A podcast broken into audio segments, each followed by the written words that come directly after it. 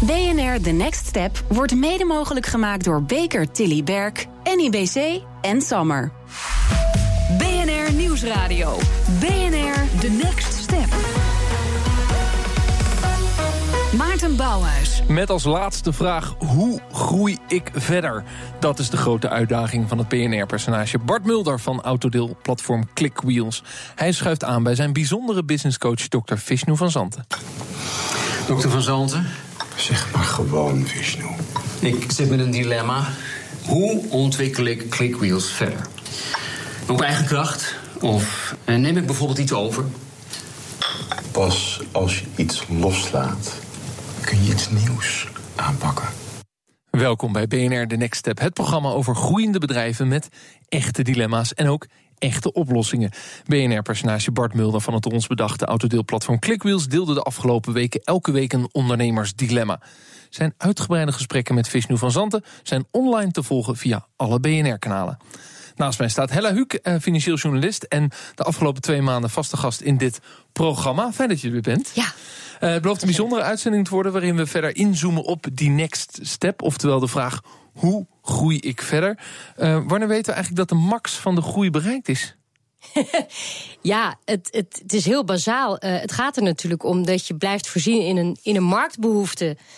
Dus als je op een gegeven moment ziet dat de verkoop niet meer echt stijgt, dan, eh, dan moet je misschien iets anders verzinnen. Dus ja, we kijken heel vaak naar groei in de zin van omzet, of krijg je er weer meer werknemers bij. Maar groei kan natuurlijk ook betekenen dat je je, je werknemers eh, dat je het beter laat doen, dat je je processen anders gaat doen. Maar ja, misschien moet je dan ook eens gaan nadenken over een andere markt of een nieuwe markt, een nieuw product bijvoorbeeld. Of dat je ehm, persoonlijk eh, een soort groei vindt? maar dat- zou- persoonlijke ontwikkeling, mag dat ook? Ik bedoel, moet, moet een ondernemer altijd groei ambiëren? Dat is natuurlijk waar wij twee, we- twee maanden lang radio over gemaakt hebben. Eh, Groei, groei, groei. Maar is dat een soort heilige graal aan zich? Ja, ik, de, de, de, heel veel van de ondernemers die we hier gezien hebben, hebben toch wel een bepaalde persoonlijke ambitie. En, en eh, graag willen we toch verbeteren, willen we verder, willen we groeien.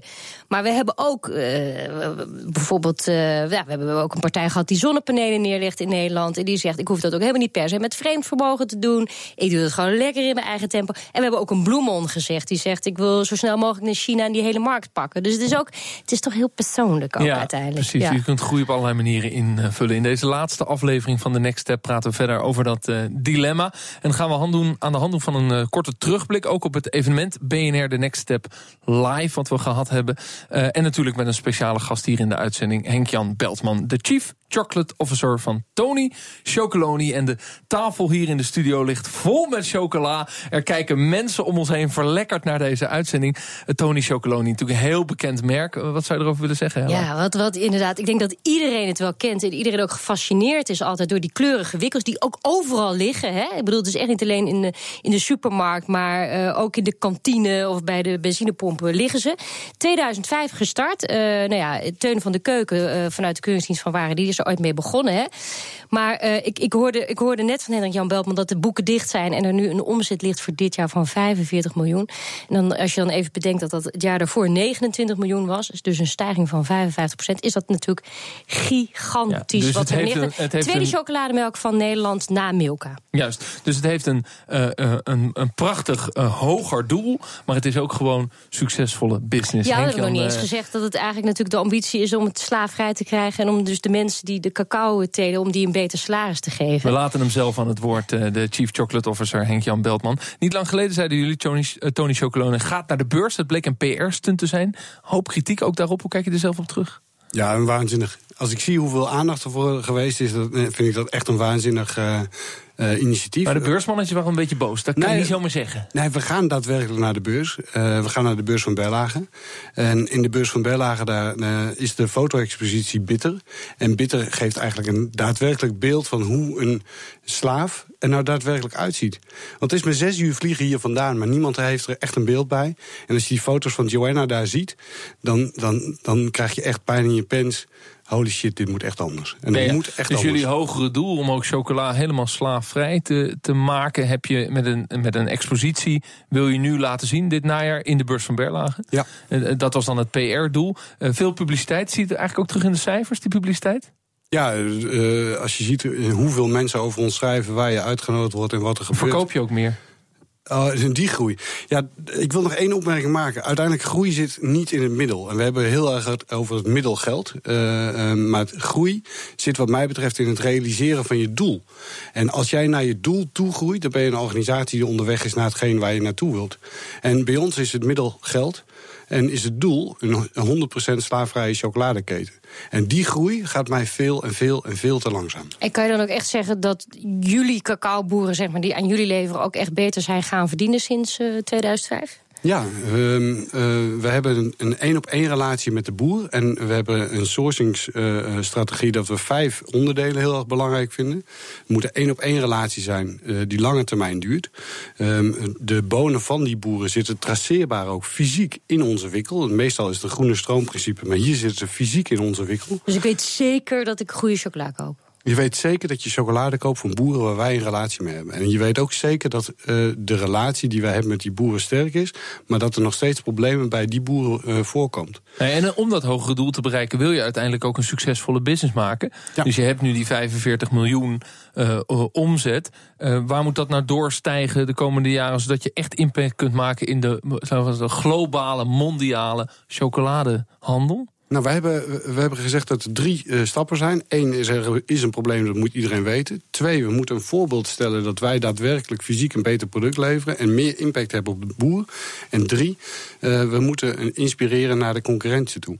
En uh, de groei waar jij het over hebt, gaat over omzet. En omzet is een middel, betaalmiddel hebben we Ja, maar dat middel hebben we dan wel nodig. En als je dan die enorme publiciteit krijgt... dan helpt het wel dat er toch wat meer repen worden verkocht. Absoluut. En dat is ook gebeurd. Dat is zeker gebeurd. Ja, ja. grappig. Ik wil het ook hebben over leiderschap, want jij leidt die groei, die in verschillende lagen die je wil uitrollen. En de vraag is dan ook uh, hoe lang je die groei kunt blijven begeleiden. En we hadden dus het BNR-event The Next Step live. En laten we even luisteren wat Simon Jansma van Travelbird daarover zei. Elke fase van een bedrijf heeft ander leiderschap nodig. En ik vind het heel erg leuk om van, van niets iets te maken. En op een gegeven moment moet het een echt bedrijf gaan worden... met echte processen en, en, en goed doordachte beslissingen. Tot dat moment En ik dacht, van, volgens mij is Steven daar beter uh, toe in staat dan ik. Dus het gaat over Steven Klooster, uh, de nieuwe CEO. En Simon Jansma heeft het overgedragen... omdat hij beter bij de nieuwe fase van Travelbird past. Hebben we het in de eerste uitzending hella over gehad. Heb je er wel eens over nagedacht om jouw rol als Chief Chocolate Officer over te dragen? Omdat nieuwe fases belangrijker of dat, dat een ander dat beter zou kunnen? Ja, ik ben het helemaal eens met uh, het citaat. Uh, wat je uiteindelijk merkt is dat je, uh, je hebt een initiator nodig. in mijn geval is dat de Keuringsdienst van Waarde geweest, Maurice en Teun. dan is er een ondernemer nodig die er een bedrijf van maakt... en ook bewijst dat het bedrijf levensvatbaar is en een impact maakt. En daarna heb je de managementfase waarin processen veel belangrijker worden... en het bedrijf echt groot gaat worden. In welke fase zitten jullie nu? Ik denk dat we nog een paar jaar als ondernemer aan de slag kunnen. En dat is een rol waar ik me heel erg uh, bij thuis voel. En hoe lang blijf je dat dan leiden? Uh, een jaartje of twee, drie. En dan is het mooi geweest? En dan kan ik het niet meer. Weet je, er is toch niks zo erg dat jij uiteindelijk uh, de rem op de, de ontwikkeling van maar je, je eigen je zit er nu vol als ondernemer in. Je, bent, ja. je hebt ook een, een meerderheidsbelang in aandelen. Hè? Ja. Dus het is, helemaal, nou, het is niet helemaal jouw bedrijf, maar je hebt wel het meerderheidsbelang in aandelen. En je voelt nu al twee, drie jaar en dan is het, past het waarschijnlijk niet meer bij mijn competenties. Ja. Wat mis je dan bij jezelf, vind je? Nou, uh, ik vind het superleuk om dingen voor de eerste keer te doen... om nieuwe dingen uit te vinden, om een grote stap voorwaarts te maken. Om, en op het moment dat je bedrijf groter wordt... en je de Amerikaanse markt gaat aanzetten... nadat je de Nederlandse markt aan hebt gezet... is dat in principe het toepassen van nog een keer hetzelfde uh, kunstje... om het maar zo te noemen.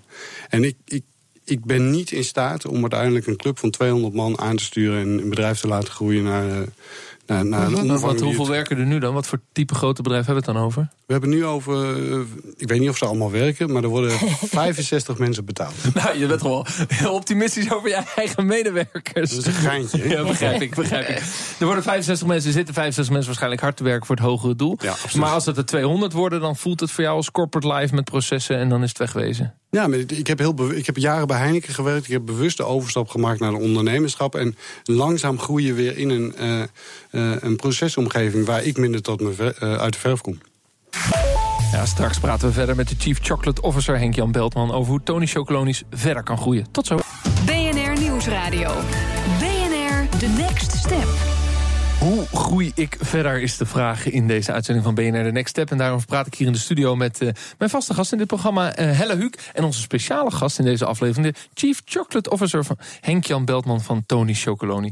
Um, jullie grootste groep afnemers zit nog steeds in Nederland. Toch winnen jullie terrein in Amerika. Hoe is die verhouding eigenlijk als we naar die 45 eh, miljoen omzet kijken... en Nederland en de rest van de wereld? Um, 91% is uh, Nederlandse omzet en ongeveer nou, 4% is Europese omzet en 5% is Amerikaanse omzet. Kleine stapjes dus. Maar uh, is het er een beetje groei in? Uh, in Amerika? Ja, ik heb moeite om iedere keer over de groei te hebben en dan over de omzet te hebben. Maar okay. ik ben helemaal met je eens. Uh, uh, de ontwikkeling van de omzet is, is uh, daar goed. Ja, en laten we het dan niet over nou, de omzet hebben, maar vragen. de ja, manier van het uitrollen van het idee van Tony Precies, Chocoloni in Amerika. Dat Snappen ze kan dat? dat? Ja, dankjewel. Want het is dat toch is een heel Nederlands verhaal. Omdat het natuurlijk zo vanuit de keuringsdienst van waarde is gestart. Ja, ja wat, wat ik nu merk is dat we in Amerika nog niet goed genoeg de boodschap van slaafvrije chocolade over de bühne krijgen. Dus dat is wel echt wel het aandachtspunt voor dit jaar. Um, en ons boekjaar is bij 1 oktober begonnen, dus dit jaar is, is nu nog vrij lang voor ons. Um, dat is de grote uitdaging. En in omzet hebben we uh, daar een stap gemaakt van een groei van 300 procent. Ja, maar terug even naar die boodschap uh, brengen, want daar is het je allemaal om te doen. Ja. Um, ben je nog relatief te klein qua naamsbekendheid om het verhaal te kunnen laden, zoals marketeers dat dan noemen? Of uh, uh, moet je Amerikanen op een andere manier voeden om zo'n boodschap neer te leggen? Nou, de samenleving is anders. En, en, in Nederland zijn we best wel progressief en zijn we veel verder in het accepteren van het woord slaafvrij chocolade. En uh, wat is dat dan, slaafvrij? Ja, lijkt me gevoelig in Amerika. Ja, en met een dusdanige rassenscheiding in Amerika is het echt super gevoelig. En zeker als ik als Nederlandse witneus daar een mening over heb, ja, dan heb ik nog wel heel wat uit te leggen. Dus ik begin daar echt wel heel voorzichtig aan. En we bouwen dat nu langzaam. Uh, want ik ben ervan overtuigd dat op het moment dat die, bühne op de dat die boodschap op de juiste manier over de bühne komt, dat het in één keer heel hard gaat. En maar de associatie met, met slavery in, in Nederland is natuurlijk een hele oude associatie van 300, 400 jaar geleden. En jij probeert dat te laten naar een moderne associatie, naar moderne slavernij ja. bij cacaoplantages. Ja. Uh, in Amerika is de associatie natuurlijk uh, de rassenscheiding, uh, de katoenplantages uit het zuiden. Ja. En dat dat verleden wat in hun eigen land ligt, dat hebben we natuurlijk in Nederland niet. Gevoelsmatig zou ik als marketeer ook denken van ja, maar dat zit bij hun dichterbij. Dus misschien staan ze ook wel opener voor een boodschap van slaafvrij. Want dat verleden wil, wil toch wel bijna elke Amerikaan achter zich laten. Ja, ja helemaal, ben ik helemaal met je eens. Uh, ik heb alleen wel het gevoel dat je als uh, um, Europe Europese blanken... die boodschap gevoelig en op de juiste manier moet brengen. Want, um, Want wij zijn begonnen met het over de wereldzeeën varen van... Ja, van hebben, mensen we, we als een, slaven. We hebben een rol gespeeld in die historie. En ik, ik wil heel graag een rol spelen naar, naar de toekomst toe. Mm -hmm. um, maar ik wil die wel op een manier spelen die menswaardig is. Kan er ook een andere benadering zijn? Zo van, oké, okay, het gaat om slaafvrije chocola, maar ik kies... Nou, om gewoon een meer markt, het fairtrade concept. Ja, het fairtrade ja. concept om een markt te bereiken, een andere insteek. Ja, wat mij betreft is het niks zo scherp als een boodschap die je in het had raakt. En slavernij is, is iets waar iedereen, echt letterlijk iedereen, een hekel aan heeft. Uh, dus dat moeten we samen oplossen. En als je dat, uh, die boodschap niet bespreekbaar maakt, uh, dan ga je eromheen. En ik geloof niet om dingen heen lopen. Ik geloof erin om er gewoon met tact dwars doorheen okay. te lopen. Het is nu nog relatief klein. Je hebt wel een grote ambitie in Amerika. Je bent er niet voor niks naartoe gegaan. Uh, lig je er wel eens wakker van, van oeh, waar ben ik aan begonnen in Amerika? Ja, ik heb, ik heb regelmatig wakker gelegen. Ja. ja, wat is de grootste uitdaging nu, los van die, die boodschap, die inhoudelijke boodschap het voetlicht brengen, qua, qua business, om daar te groeien en, en voet aan de wal te krijgen? Nou, op het moment dat je traceerbaar daadwerkelijk met boeren samenwerkt die aanwijsbaar zijn, dan wil je dat de resultaten die jij haalt uh, beter zijn dan uh, marktconform. En dat gaat me nu nog niet snel genoeg, dus ik lig veel wakker over de impact. Hoe kunnen wij de impact maken die we voor ogen hebben? ik lig wakker over de, de capaciteit. Uh, hebben we voldoende bonen en kunnen we de groei afstemmen op uh, de, de bonen die we uh, ingekrocht hebben? produceren, kunnen we daadwerkelijk alle repen produceren? En gaat er bij de productie niet iets mis? Ja. Jullie hebben de Amerika en Engeland betiteld als een gouden route. Ja. ja. En andere landen om ons heen, België, Duitsland, Scandinavië, als een zilveren route. Ja. Is, is dat minder belangrijk? Ja. En waarom eigenlijk? Ik kan me voorstellen dat Duitsland bijvoorbeeld cultureel wat dat betreft wat dichter bij ons ligt. En waar je dan minder lang moet nadenken hoe je dan de mensen aan de slaafvrij. Duitsers willen het heel graag goed doen, zeg ik als marketeer. Nee, ik ben, ik ben het helemaal met jullie eens. Maar als je teruggaat naar waarom wij chocolade maken, wij willen de wereld 100% slaafvrij maken. Dan moeten we laten zien dat het dingetje wat wij doen niet alleen werkt in het kleine landje wat Nederland heet, maar dat het ook in de thuismarkt van de chocoladegiganten werkt. En, als je en dat zijn Engeland en Amerika. Als je uiteindelijk succesvol bent in Amerika, waar Hershey vandaan komt, waar Nestlé of waar Mars vandaan komt, waar Mondelez vandaan komt, eh, of in eh, Engeland, waar Cadbury vandaan komt. Pas dan zullen de grote jongens onderkennen... ja, dit werkt. En hier is een consument niet afhankelijk van. Uh, moet gewoon het rol van de leeuw in. Ja. ja elke next step bedrijf weet dan: oké, dan moet ik nadenken over wat is dan mijn strategie om naar zo'n land toe te gaan. Ja. Uh, jullie hebben geloof ik in Amerika en Engeland eigen vestigingen gestart. Ja, dus met eigen mensen. Een gouden markt heeft twee dingen. Eén, we kunnen impact maken op onze routekaart. En twee, het is commercieel haalbaar. En als je aan die twee criteria voldoet, dan zetten we een eigen team neer en dan investeren we er fors in. Zijn we bereid om een aanloopverlies te nemen. En uh, dan willen we uiteindelijk gewoon ja, echt. Echt een strategische keuze. En een zilveren markt gaat via een importeur. Ja. En, en, kan die importeur jouw boodschap een beetje overbrengen? Of is dat, nou ja, dat, nee, ik, het is onze taak om de boodschap goed over te brengen. En als wij de boodschap aan een consument over kunnen brengen dat hij het weer aan vrienden en familie kan vertellen... dan kunnen we hem ook aan een importeur overbrengen. Is wel lastig, hè? Um, maar wij zijn er toe in staat. Ja, dit boekjaar heb je 28 miljoen repen over de toonbank laten gaan. 65 medewerkers, je zei het al. Zijn het al meer dan 28 miljoen? Ja, vorig boekjaar. Oh, vorig boekjaar. Ja, ik weet niet hoeveel. Uh, nou ja, oké, goed. Een hele hoop. 65 uh, medewerkers hebben we al gezegd. Um, die groei van die medewerkers en het snelle groeien van dat bedrijf. Ja. Wat is daar je grootste zorg in? Waar lig je daar wakker van? Nou, ik wil heel graag dat, dat iedereen in zijn pens voelt we, waar we voor werken en, en hoe we dat doen. Uh, ik wil heel graag dat we uh, uh, één team zijn. Dus we roleren ook. één keer per kwartaal hebben we een, een werkplek bingo. En dan krijg je een ander bureau. Um, dus we doen heel veel om de cohesie in het team goed te houden. Maar je merkt uiteindelijk dat de sfeer die we hadden toen we met 10 of 15 mensen waren, dat die lastig vast te houden is nu. En die moet je veel meer gaan formaliseren. Ja, hebben we het over gehad, hè? Cultuur op de werkvloer, Helle. Ja, klopt, ja. Lastig. Dat is dus een uitdaging. Nieuwe mensen vinden?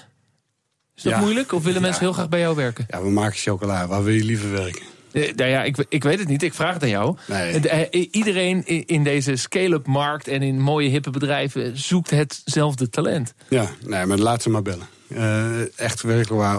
Als er een vacature, Ze staan in de rij? Ja, als er een vacature uitgaat, dan krijgen we naast een brief ook een kunstwerk of een zelfgemaakte reep of een gebakken taart. Um, en het is super lastig om op het moment dat je zoveel aandacht krijgt van goede kandidaten, om er dan degene uit te, uh, te pikken die precies bij je past. Dus het aanbod is gigantisch. Uh, het is super moeilijk om daar uh, de juiste keuzes ik, in te ik, maken. Volgens mij zijn er nu duizend ondernemers die jaloers naar deze opmerking luisteren. Laten we even luisteren wat Lena Olivier, de, de CCO van uh, Wonderkind, hierover zei tijdens de BNR de Next Step Live. Waar je naar op zoek bent, is iemand die past bij de cultuur van het bedrijf. Toen ik mijn carrière begon, en ik, en ik stam nog uit het printtijdperk... en mijn eerste sollicitatie was handgeschreven naar een bedrijf wat ik eigenlijk niet kende. Dus ik kon mij ook niet verdiepen in de cultuur. Los van dat het bedrijf onderzoek naar mij kon doen. Daar zijn we nu vele malen verder mee. Ja, dat is dus boeiend. Zij zegt ook, medewerkers weten dus veel beter waar ze gaan solliciteren. Dat is bij jullie al helemaal zo. Ja, absoluut. Is er een discrepantie nog een klein beetje tussen het verhaal aan de buitenkant... wat je, wat je ons ook vertelt en wat ik in de winkel zie... en de cultuur aan de binnenkant? Ja, tuurlijk. Weet je, uiteindelijk wil je een organisatie zijn... Um, Nee, laat ik e- e- één stap teruggaan. Als je mij goed kent, dan weet je dat ik werk voor mijn trots. En mijn trots zit op twee pilaren. Eerste pilaar is mijn team. En ik wil trots zijn op de mensen waar ik mee werk. Want als je daar zoveel tijd mee besteedt... dan wil ik uiteindelijk met een glimlach het bejaardencentrum in... dat ik met mooie mensen impact heb gemaakt. Dat is mijn doelstelling daar word ik gelukkig van. En dat geef ik het hele team mee. Dus ik, ik wil alles wat ik, wat, er, wat ik heb... in eerste instantie aan het team geven... in de tweede instantie aan de boer. Um, en dat is hoe we het bedrijf aan het opbouwen zijn. En als die club groter wordt, wordt dat gewoon veel lastiger. Je kan niet iedere dag een kopje koffie doen met iedereen. En dat kon in, het verleden wel. En, en die consument, hè, omarmt die nou uiteindelijk voldoende jouw verhaal? Want er zijn natuurlijk heel veel nieuwe repen elke keer, mooie kleurtjes, ziet er goed uit. Ik heb het idee dat de consument daar ook heel erg vervalt. Ja. Maar het slaafvrije verhaal, dat zie ik dan toch minder terugkomen. En als ik dan nu in de Albert Heijn kijk... en als ik zie hoe dat huismerk van Delicaten ook allemaal hip en happening wordt... denk ik, ja, misschien pakt die consument dat Ja, dus je uitstraling wordt Die wel. gekopieerd, maar je verhaal natuurlijk niet. En, en daar ga je. Nee, ik denk, ja, goed voorbeeld doet volgen. Dus dat is het grootste compliment wat je kan krijgen. En als dan... Ja, maar dat is de wikkel, dat is nog niet de cacao Nee, maar ja, zelf. de- de- het is een begin. En, eh, maar uiteindelijk ben ik helemaal met je eens. Wij zijn een merk dat een hele schizofrene positionering heeft. Wij zijn namelijk crazy about chocolate en serious about people. En de boodschap crazy about chocolate krijgen we veel makkelijker over de bühne. Eh, nieuw smaakje, eh, duizend likes op, op Facebook. Een foto-expositie in de beurs van Berlage, bitter, wat ik net ook zei, zeg ik nog een keer. eh, met daadwerkelijk kindslaven in beeld gebracht. Zeven. En op het moment dat je... Zeven likes op Facebook. Ja, dus dat mag echt, echt wel veranderen. Terwijl het PR-moment van de beurs van Berlage, we gaan naar de beurs, dat draaide hier om. Ja, dat draait 100% daarom. Ja, precies. En dat gaat om die serieuze boodschap. En het is niet erg dat mensen niet eh, eh, allemaal geïnteresseerd zijn in die serieuze boodschap. Het is wel onze trots. En wij hebben het met elkaar veel minder over die wikkel en veel meer over het probleem. Ja, nog, nog even de, de hoofdvraag waar ik ook mee begonnen ben. Hoe groei ik nou verder? Bart Mulder van Clickwheels die vroeg zich ook, al- ook af van... ik heb al die ondernemersdilemma's, maar hoe groei ik nog verder? Als je nou terugkijkt op, op Tony Chocoloni in de afgelopen jaren... en je, zit, ja, je bent gazelle, dus je, je groeit lekker 50% per jaar. Het gaat als een dolle. Wat zijn de belangrijkste leermomenten? Nou, wa- wat ik me nooit gerealiseerd had, is dat je. Ik kwam bij Heineken vandaan, een grote organisatie waar cash in principe geen probleem is. Ehm, en dan eh, heb je je eigen onderneming. En dan kom je er eigenlijk achter dat te hard groeien. net zulke grote problemen kan opleveren als te veel kosten maken. Of, wie- verlies eh, leiden. En eh, dat heb ik wel moeten leren. Dat je gewoon echt een cashplanning.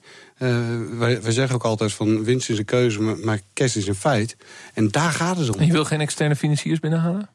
Nee, eh, ja, uiteindelijk. Dat is ook een vorm van cash oplossen. Nee, eh, maar er is volgens mij nauwelijks een externe financier te vinden die hetzelfde doel heeft en die daadwerkelijk geld als een middel ziet. En als er iemand alleen met een zak geld voor de deur staat, ja, dan zitten we op een andere golflengte en worden we nooit vrienden. En, en, en nou ligt Tony echt heel dicht bij een soort van hoger doel. Eh, ehm, wat is jouw belangrijkste advies aan andere ondernemers als ze zo hard willen gaan groeien als jij nu groeit? Nou, ik, ik, wat ik denk eh, dat je naar jezelf moet kijken. Je moet kijken welke energie heb ik en waar stop ik die energie in en waar word ik trots van. Dat is mijn drijfveer. En wij hebben heel duidelijk gezegd: wij hebben een doel, namelijk een 100% slaafvrije chocolade. En dat streven we na door een groeiende organisatie te zijn. En dat is het middel. En zo noemen we het in het Nederlands ook. Als je geld opzoekt, dan is het een betaalmiddel en nooit een doel.